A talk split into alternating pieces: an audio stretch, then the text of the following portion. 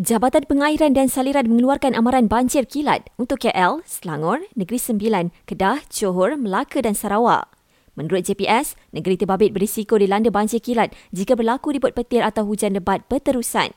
Justru penduduk dinasihatkan supaya sentiasa bersiap sedia dan peka amaran dan arahan terkini daripada pihak berkuasa. Sementara itu, beberapa kawasan di Shah Alam, Selangor dilanda banjir kilat semalam ekoran hujan lebat selama beberapa jam. Perkhidmatan LRT laluan Kelana Jaya yang alami gangguan sejak semalam masih belum pulih.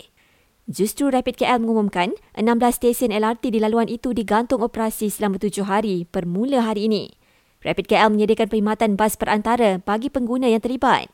Sementara itu, stesen yang tidak terjejas di laluan itu, operasinya dipendekkan iaitu dari jam 6 pagi hingga 11 malam.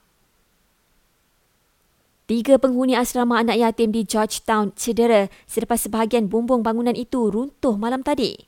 Semua mangsa terbabit dirawat di Hospital Pulau Pinang.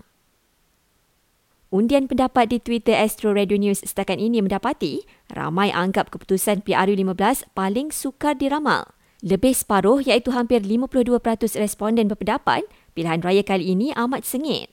Manakala 27% responden mahu tunggu minggu depan untuk buat penilaian dan kerajaan sedang pertimbang cadangan untuk beri cuti khas sebelum hari pengundian PRU15 bagi memudahkan pergerakan pengundi.